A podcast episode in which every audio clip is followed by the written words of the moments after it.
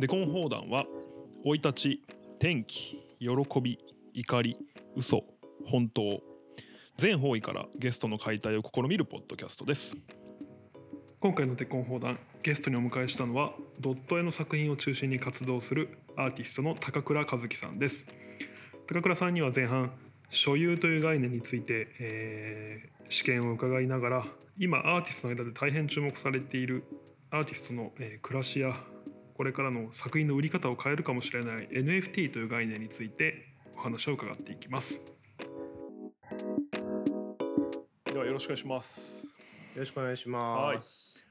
えー、今日は高倉和樹さんにお越しいただきました、えー、アーティストですね。で日本の伝統的なスタイルとテレビゲームやデジタルの持つ風味をミックスした作風で美術イラストアニメーションゲーム舞台美術など多岐にわたって手掛ける方です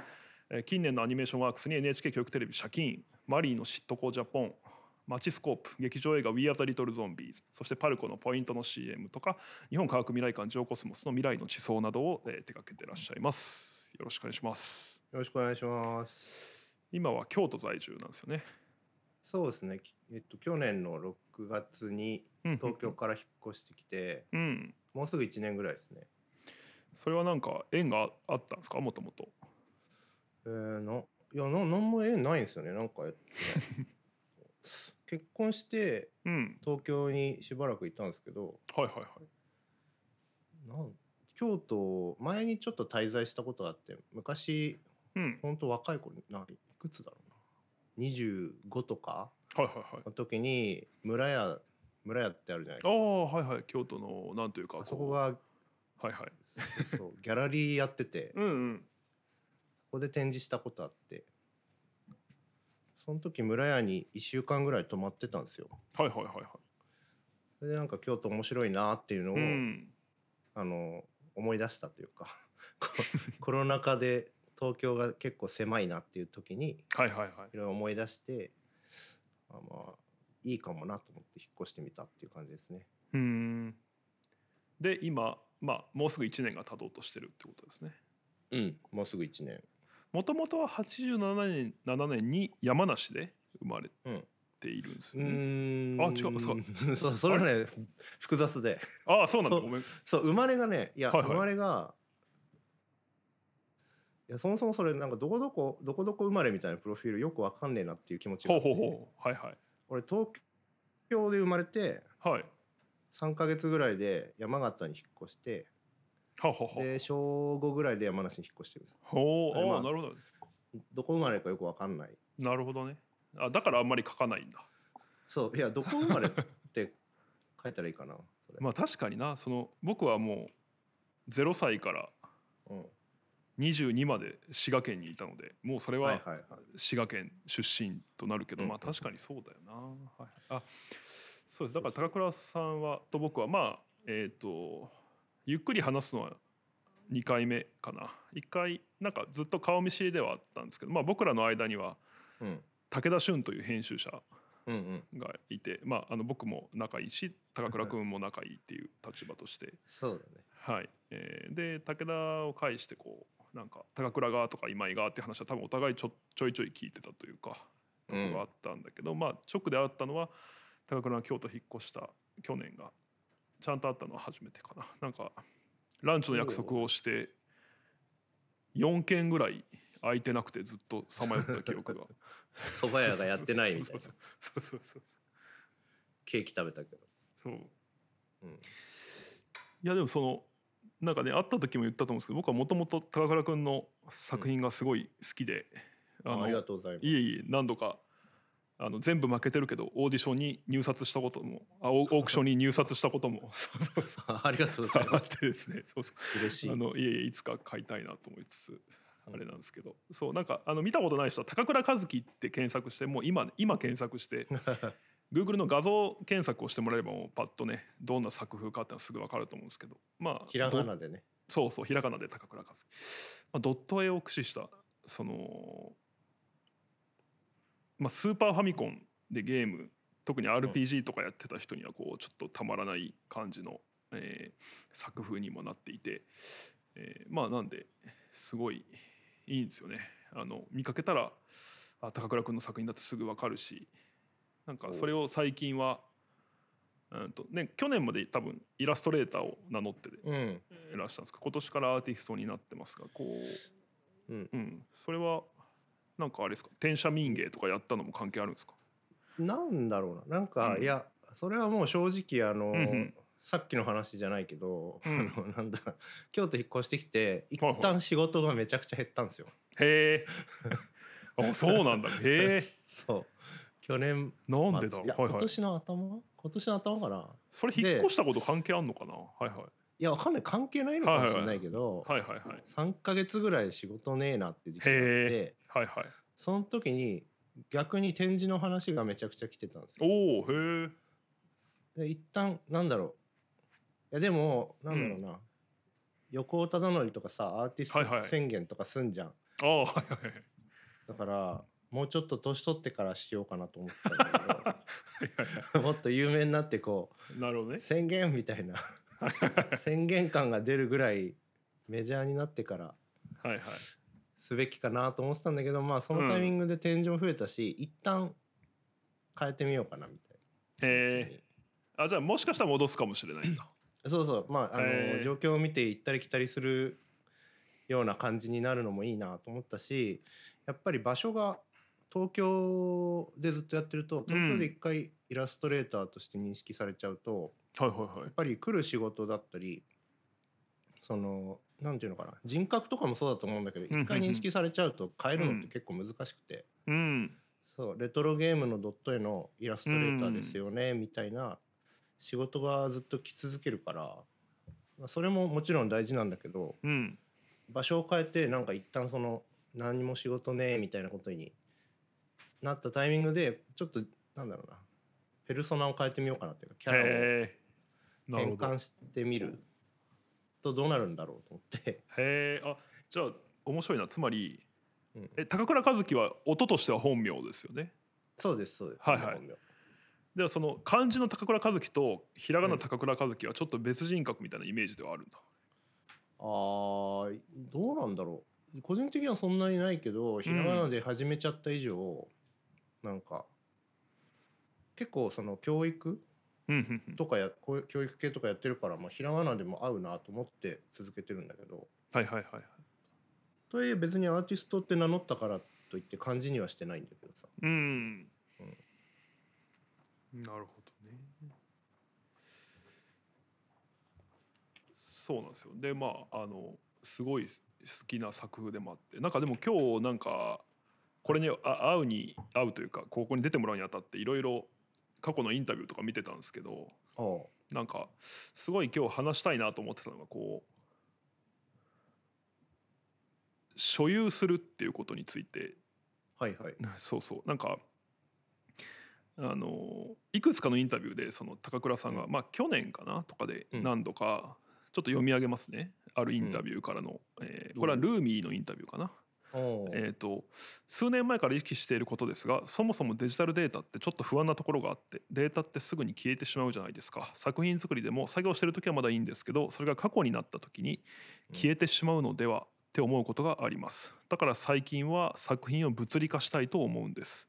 ただ出力するのではなく例えば刺繍という手法を選んでみたりして別の表現を組み合わせることで新しい価値がつけられるのではないかと思っています。っていうふうに、えー、まあ当時のそのインタビューとしては答えていらっしゃったんですけど、うんうん、なんか確かにその高倉君の作品って多分データ、うん、うんとうん。出力出力っていうかそうですよね、えーと、作る時はデータで作って、うん、うん、で、うんと、それをまあ出力することとか、えーと、うん、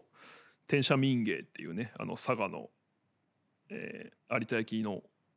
ところでやられてたやつとかあの要は陶,、うんと、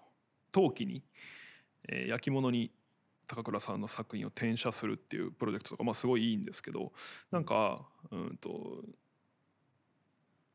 僕はですねその数年前からずっと思ってるのがあの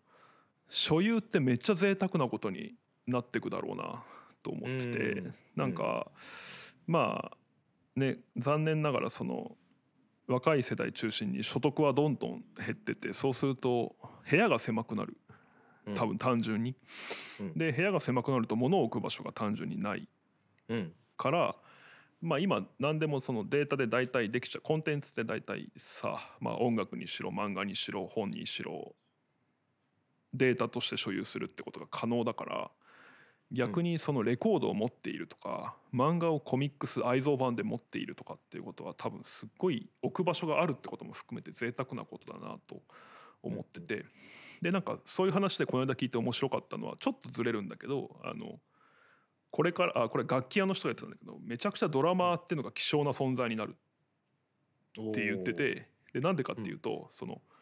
えー、今もうとにかく練習環境を持つのが難しいと若い人が。一つはそのやっぱ部屋にそもそもドラムを置けないっていうのもそうだし、うん、あとこの1年コロナ禍によって昼間家に人がいるから、うん、単純に音をもう出せなくなってるマンションとかでは。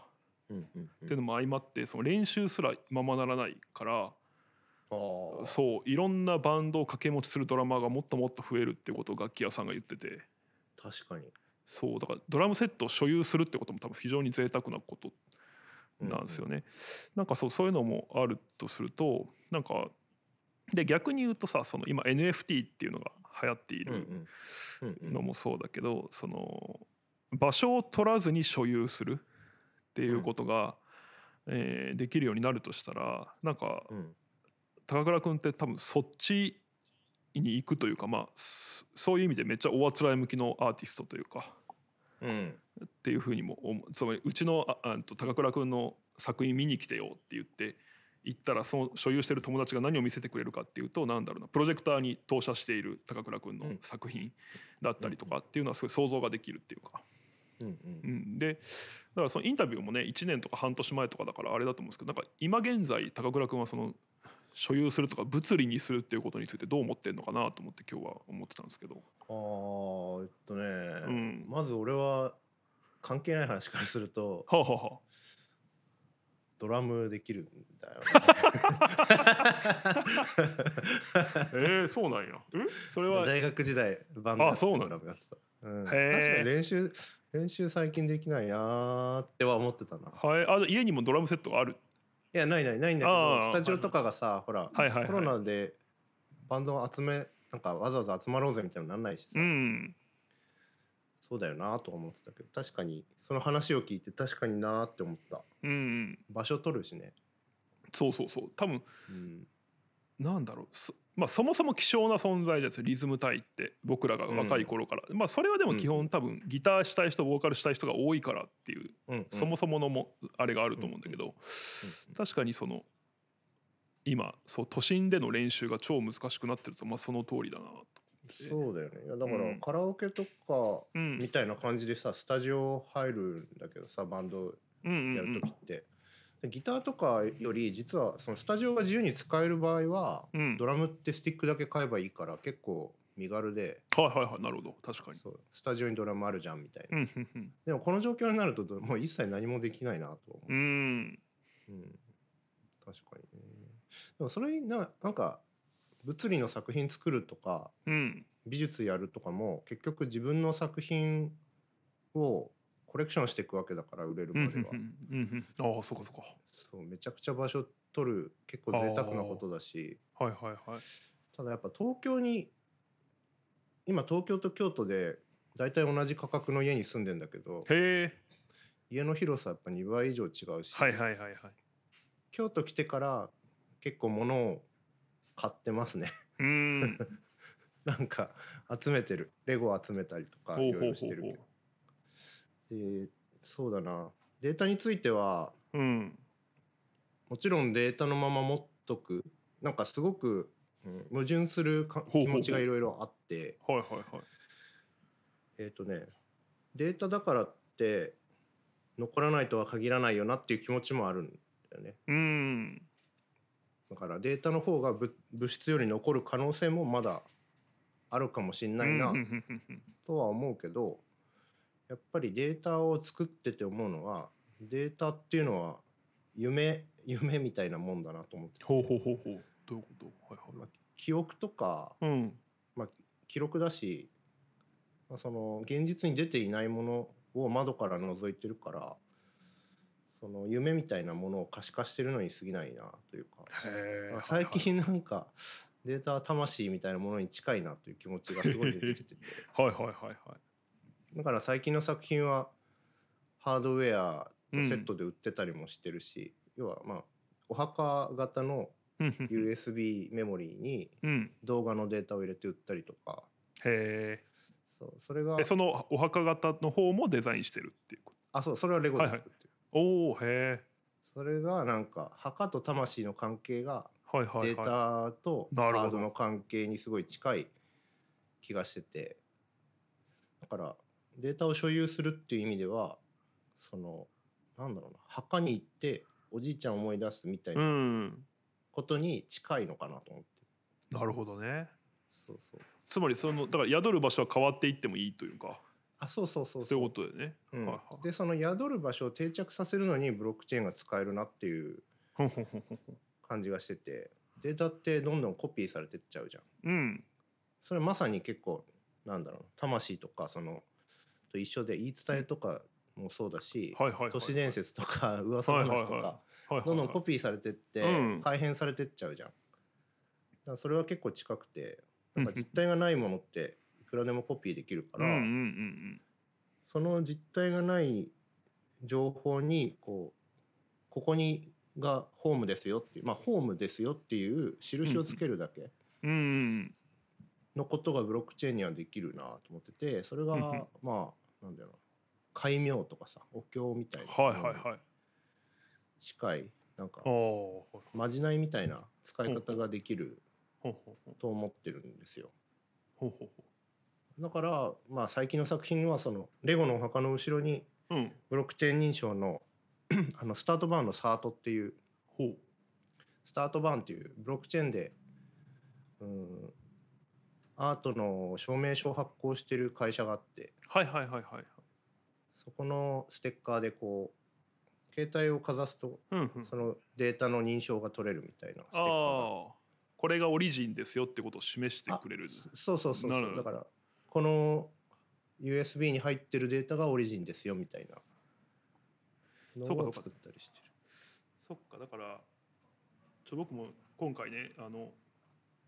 もともと多少興味あったし高倉君に会うに際して一応勉強したんですけど、うん、その NFT という今概念が、うんうん、あのね、アート業界中心にすごい注目されてて、うん、これはちょっと今一旦全く知らない人のためにお話しすると、うん、えー、 non-fungible token という それは知らない。そうそうそう。略で、えーと non はだから否定ですよね。で fungible は、えーと、代替か代替性、うんうん、かつまり代わりがあるかってことですね。代わりができるか、うん、 non-fungible token なんで、まあ、代替できない、えーまあ、ものとか概念のことを指してて、うん、で、えー、今の話聞いてると例えばそうだな。口裂け女という話があるじゃないですか。はいはい、口裂け女っていまだに出典不明の都市伝説ですよね、なんかいろんな噂がその GHQ が日本人のコミュニケーション能力を試すために流したんじゃないかみたいな。マジ？そんなあそうそうそう。あるある。その電波速度を測ったみたいなね。伝播する。そうそう。で まあそれ、まあ、いろんな都市伝説があるけど、うん、えーと、口裂け女を最初に話したのはこの東京都板橋区の高倉さんです、みたいなことを証明する機関として今あ機関っていうか仕組みとして今は、えっ、とブロックチェーンっていうのがあると。ある。っていうことですよね。そうですそうです。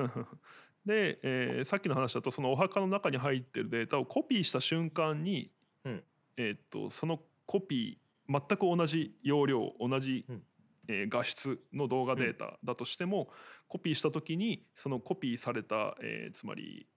ファイル名がお墓えお墓 .mp4 だとしたら、うん、お墓 .mp4 まあ、ダッシュみたいなものができた時に、うん、内容全く同じなんだけどこのダッシュの方にはその証明書がつかないっていうこと。これが難しい。ほうそうなんだ。はいはい。これが難しいところで。ほうそのコピーが何に帰属するかっていう証明はできるんだけどほうほうほうほう。えっとだからそのコピー含めてその同じものなわけじゃん。ああそうそうそう、うんうん、2つは同じものであってその、それぞれにえっと、ブロックチェーンが、うん、紐付けられているのかられていないのかは俺にもよく分かっていないところでして、はいはい、ただそのデータの持ち主が誰で、うん、誰から誰に譲渡されて、はいはいはい、っていうことは分かるから。終えるってことね、はい、そうそう。だからこのいっぱいコピーされてるデータ誰のなのっていうその30個コピーされてるデータの持ち主は分かる。ああまあじゃああれか。今出たばっかりのそのアップルのエアタグみたいなのが全部についてるみたいなことなのかな？かもしれない。はいはい。うん、だし、まあ、さっき言ってたそのお墓のデータっていうのはまた NFT ともちょっと違っていて。ああそうなんだ。はいはいはい。それは要は物理とデータを紐付けるために使っているんだけど、うん、本当に NFT っていうのはまあその物質が必要ないわけで。ほうほうほう。そうかブラウザー、はいはい、インターネットにつないでるブラウザ上で、まあ、そのオープンシーとかファウンデーションとか、うん、いろんなオークションサイトがあって、うんうん。うん、NFT のオークションサイトが、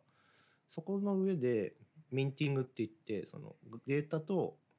まあ、そのブロックチェーンを紐付ける。はいはいはいはい。ですよ。まあ請求あれですよね。血統書発行してもらうみたいな。そうそうそうそう、はいはい、証明書発行みたいな、はい、そうそう。そうするとその画像のページには、まあその作品のページには、作品の下にその作品情報だったりとか、誰が落札しましたとかそういうのが消えない形でどんどんログが残っていくんだけど。でそのセカンダリーで落札した人が別の人に販売したりとかした時もどんどんログがログが残っていく。あそうそうそれ面白いよね。で俺ちょっと調べて知ったのは、えっと、今まで例えば高倉君が作品を、まあ、100万円で売ったとして、えっと、それを買った人が次1,000万で例えば10年後高倉君がもっともっとすごくなって1,000万で売るってなった時に、その人は900万儲かるけど、うん、高倉君には1,000も入ってこないっていうのがまあ、うん、これまでの残念ながら常識だったんだけど、うん、今後はそれその売買の時も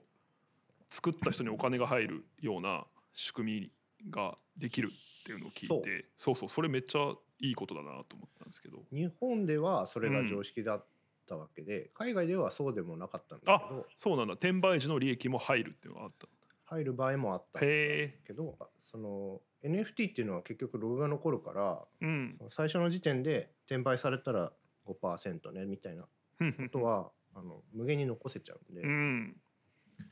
それがいいいいところなのかもしれないです、ね、そうですよね。でその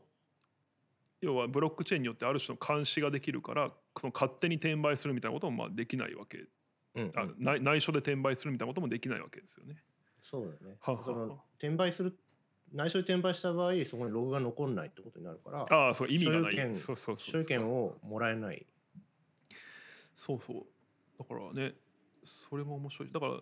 いろいろ調べてて面白いなと思ったのは、うん、えー、やっぱアート界で注目されてるけどいろんなこう今マーケットが海外ではできてて、えーと、うん、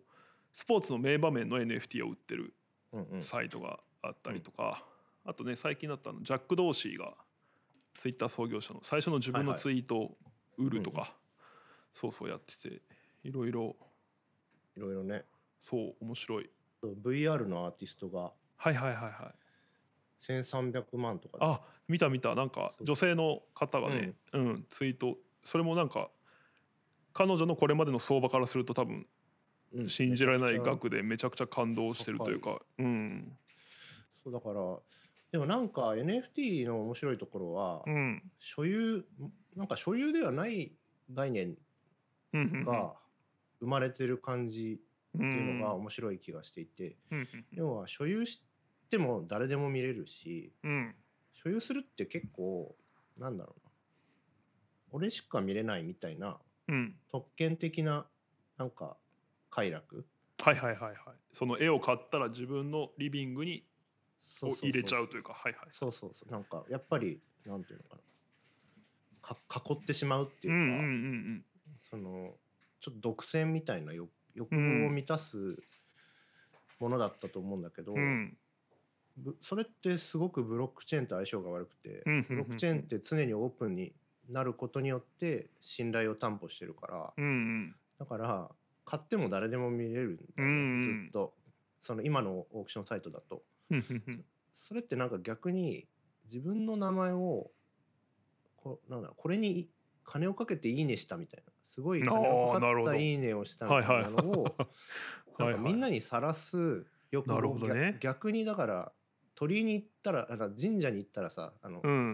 伏見稲荷とか行ったら鳥居にさ、名前彫ってあったりするじゃん。はいはいはいはい。あと提灯に名前書いてあるさ、うん、あの東京だと花園神社とかね。あそうそうそうそう。はいはい。伊勢丹とかスクエアエニックスとか書いてあるよね。そうそう。あれでさ、はいはい、何万円とかで書くわけじゃん。うん、うん。あれに近いんじゃねえかなっていう気がなるほど。面白い、うん、あ高額ないいねって面白い。しかも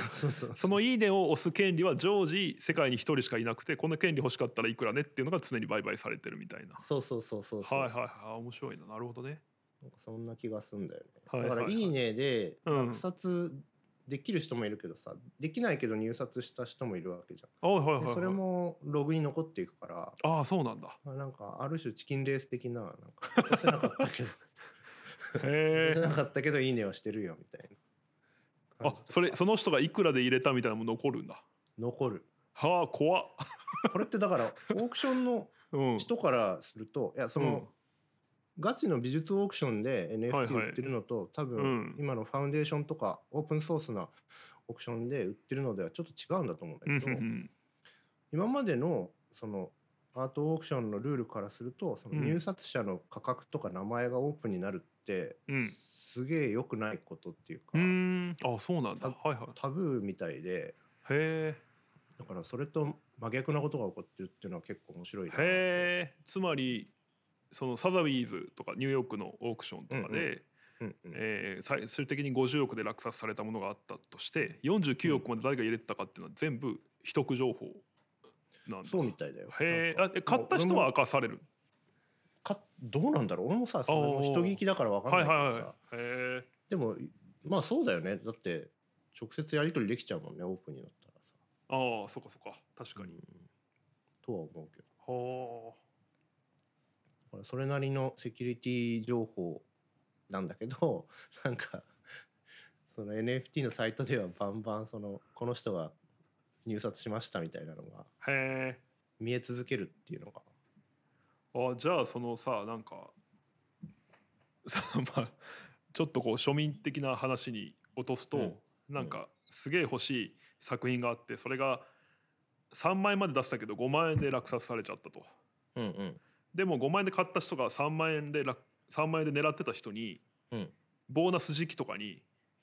6万円で譲りますよって連絡とか取れちゃうわけね多分。あああれだと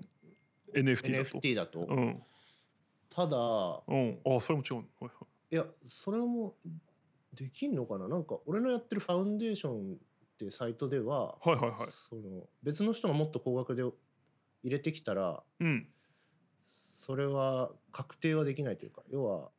売ったっていうのを売る人が決めれないっていうか時間内に最高額入れてきた人が勝手に買った人になるから、はいはいはいはいはい。その譲りますよが今のところできないんじゃねえかなと。へえ。別の人がもっと高く入入れちゃったらさ。はいはいはいはい。できなそう。NFT の転売っていうのももう今ガンガン行われているんですか？行われてるんですけどこれもなんかほうほう。まあ僕もよく分かってないところがあって、うん、サイトをまたげるのかなっていう。要はオークションサイトなるほど。そっかそっか。はいはい。もう管理者決まってるというか、はいはい、うん、オークションサイトがそれぞれあって、うんうんうん、例えば Foundation からオー,、うん、 OpenSea とかに、はいはいはい、 Foundation で買ったものを別のサイトで売るとかっていうのができんのかなっていう、う。ん、それはつまりフェイスブックで「いいね」もらったものに今度インスタで「いいね」くださいみたいなことが言えんのかみたいな。ことでね。はいはいはい。でも最終的にそれができないと、うん、要はそのサイトから離れてもその画像はそのブロックチェーンのと紐付けられていてっていう状況じゃないと、うんうん。うん、そうよね。だって、うん、そそういう技術のはずだもんね。そうそう。ではあ、でも今多分そこがうまく整備されて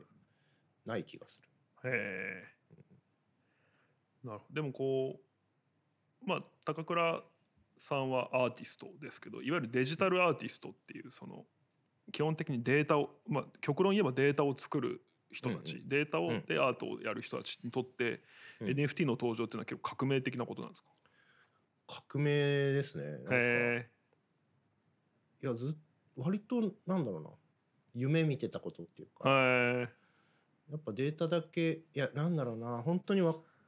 20代前半とかだとさ、うんうん、印刷したものとかをギャラリーに持ってったりすると、うん、もう10年以上前なわけでその頃って印刷物はアートじゃないみたいな空気がまだあったんですよ。今はもうないけど。ほうそれはつまりえっ、ー、と印刷物じゃないものって、まあ、直接書かれたものじゃないとってこと。はいはいはい。なるほど絵の具で書かないのとか言われたりとか、はいはい。はい、でそれがだんだん良くなってきてるのはすごいひしひしと感じていて、うんうん、3D プリンターも発達したし、はいはいはい、映像作品もすごく増えてきたし、うん、そのアートの領域で。うん、でなんかねアニメーション、まあ、メディア芸術祭とかがすごい 人気になったのもあるだろうし、うんうんうんうん、その中でやっぱりその最終地点としてデータはでも複製できるよねみたいな問題がずっと残ってて、うんうん、そこまだ全然発展途上だけどなんとかなるかもみたいな希望は結構抱けているというか。うそっかでも逆にさその変な話だけど NFT 登場前のデジタルアーティストの方々ってうん、どう食っていくつもりで皆さんやられてたんですか？いやでもか買われるってことはあったんだ？もちろんもちろん。ああそれはある、はいはい、映像作家さんとかはそれこそ DVD をすごい、うん、ああそうかそうか、はいはい、エディションつけたり DVD エディションつけてなるほどね。エディションってつまりえー、100分の1みたいなつまり、うん、世界に100個しかないですよっていうことを。そうそう。はいはいはい。で俺も結構なんていうのかなファミコンのカセットとかってさ持ってて嬉しいじゃん。はいはいあ分かる分かる。はい、なんかあの感じいいになれるんじゃないかなという感じでずっとやってたけど。ああ。入れ物ごと売って。はいはいはい。なるほどね。あの、うん、確かにこうスーハミのあの縦長のね箱でそうそうそう透明のトレー出してっていうあれは確かになんかあのまま綺麗に取っとくのがすごく嬉しかった、ね、だしねねなんか価値も上がるし、はいはいはい。確かに。マザー3買いたいんだけど、めちゃくちゃ高いみたいな。はいはいはい。確かにな。だからまあ、うん、なんとかややってるはいけてたと思うんですけど、うん、ただその中でななんだろうなブロックチェーンの登場あたりからやっぱりこうなるだろうという、まあ、NFT って言われる前からブロックチェーンが出てきた時点で、うんうんうん、デジタルデータがなんだろうなオリジナルなものになるツールはブロックチェーンだっていうもうなんだろう確定事項というかへえ。っていうのがあったからなるほど。ビテ帳とかで特集されたりとかしてたし、うんうん、へえ、うん、なんか面白ムーブメントではあるよね。うん。いや面白いね。なんか、うん実際買ったりしたことはない？まだ。か僕があれ？あ作品を？NFT を？うん。人のは買ってないけど自分のは売れ1個売れて。へえ。それがいくらだっけな？最初0.2 0.25イーサーから始めたんですけど、それは日本円だといくらぐらいなんですか？えっとね、いや、はい、しかも、価格もそう、日によるから。そうね。うん、まあ、つまり、まあ、えー、仮想通貨ですよね。仮想通貨ですよね。はいはいはい。イーサリアム。はいはい。七、まあ、六七万ぐらいで画像を最初に出品して。で最終的に零点九。七とか。だったんで、まあ、二十五。四倍ぐらいね。はいはい、そうですね。その頃、二十五万ぐらいで落札されて。で、ちょっと。と前までイーサが上がり続けてたから、うん、落札された後に35万ぐらいまで上がるっていう 謎なるほど、ね、謎の。現金ではありえないなんか、はいはいはい、そのままなんか投資になるみたいな。そうそう。謎のあれになっててそんでそれも面白いんですよね。なんか仮想通貨って落札された後も価値がどんどん変わっていくから。すごい不思議な感じがするというか、し、まあ、あと結構、ニュース出品にもまあ、お金がかかるというか。うん。手数料みたいな。だしあのそうそうミンティングにお金がいるそうそうみんながみんなが承認するガス代っていうらしいんだけど、ガス代へえ、うん、ミンティングに承認するあその画像とブロックチェーンを紐付けるのにその頃はいくらだったかな？3000円ぐらいかな。とか。間違って画像を上げちゃうとこれ一回間違って低画質の画像をミーティングしちゃって。でそれを取り消すのでトータル6,000円ぐらい。なんかドブに捨てたんだけど。そういうのもあるし。やっぱデータなのに書き換えられないっていうのは。うん。あでも俺そうあ売ったことあるっていうのを今聞いたんです。ごい聞きたいんですけど、うん、えっ、ー、と売れじゃあ落札されましたっていう後、うん。えー、その作品は形式でいうと JPEG とかえっ、ー、と、えっと M MOV かな？あ MOV か。MOV か。はいはい。えあ動画。映像だったわけですね、うん、でその MOV 駆け出しあ書き出したデータを、うんうん、えっ、ー、となんだろう。その落札者に送るっていう作業が発生するんですか？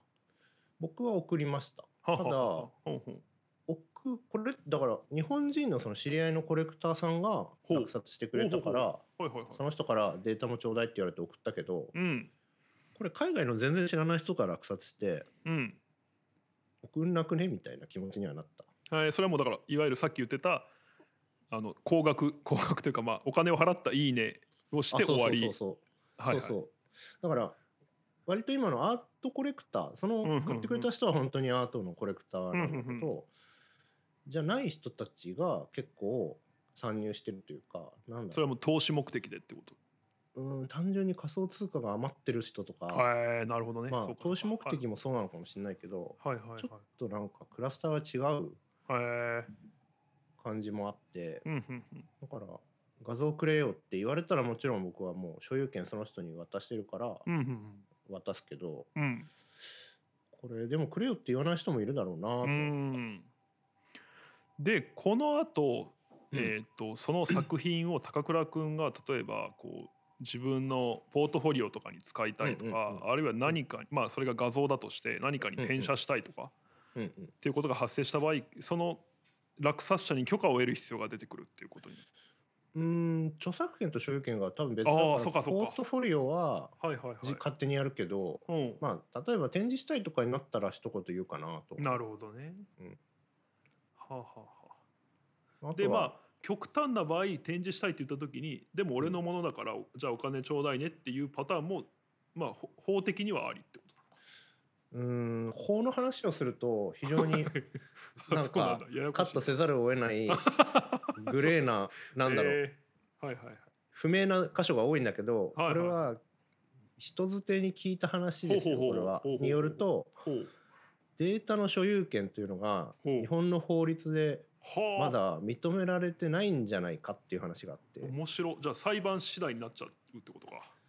うんだし本当はデータの容器がやっぱり必要、物質の所有権しかないからだからそこの法整備が NFT をもうちょっとやっていくに上で日本の法整備が必要だよねみたいななるほど。面白い聞いた。はあはあはあ、へえ。これあのもう一回そっちでも調べてからわかりました 載せてもらった方がいいかもしれないんですけどはい、これはそんな話を聞いてます。なるほど、ね、だから完全になんていうのかな信頼関係の上でのものに今のところはなってるのかな。へえ、うん、面白い。なるほどな。